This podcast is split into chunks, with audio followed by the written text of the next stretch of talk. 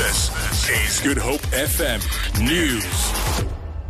Good afternoon. A South African couple has been murdered in Texas in the United States. The couple's family has confirmed this but says it is still in the dark about what transpired. The husband was working for Sasol in South Africa. The couple is reported to have been receiving threatening phone calls before the murders. Family spokesperson Frans Scheepers. What we know is that um, these two the people, Hardus and Dalian Scheepers, their bodies were found in their house in Houston, Texas.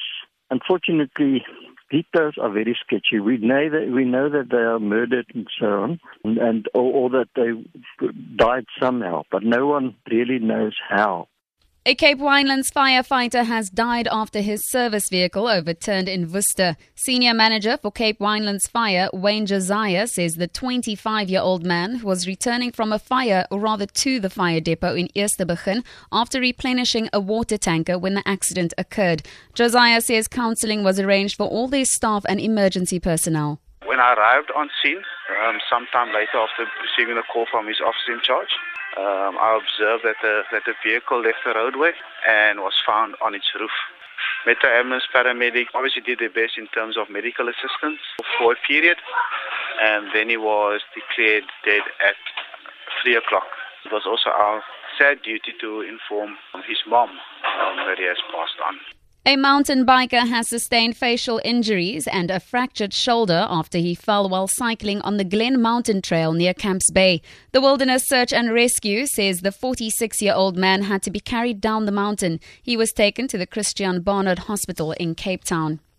Metro Police Chief Wayne Le Roux and Mayoral Committee Member for Safety and Security JP Smith have visited a police officer in hospital this morning following a shooting in Hanover Park on Thursday, which left two officers injured. Constable Alfred Ziegers has undergone an operation at a hospital in Cape Town after he was shot in the hand and stomach while on patrol in the area.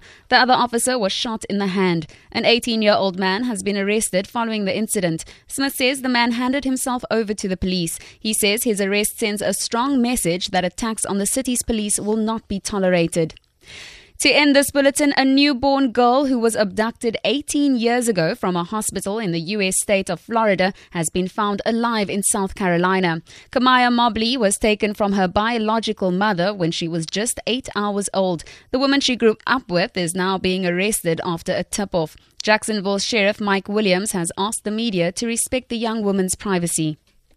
In the interest of reducing any further trauma to this young woman, I am not revealing her name, uh, the name that she's lived under for all these years. And please remember that this young woman was abducted as a newborn, uh, and she was going to need time and assistance uh, to process all of this. So we are respecting her privacy and ask that you do the same.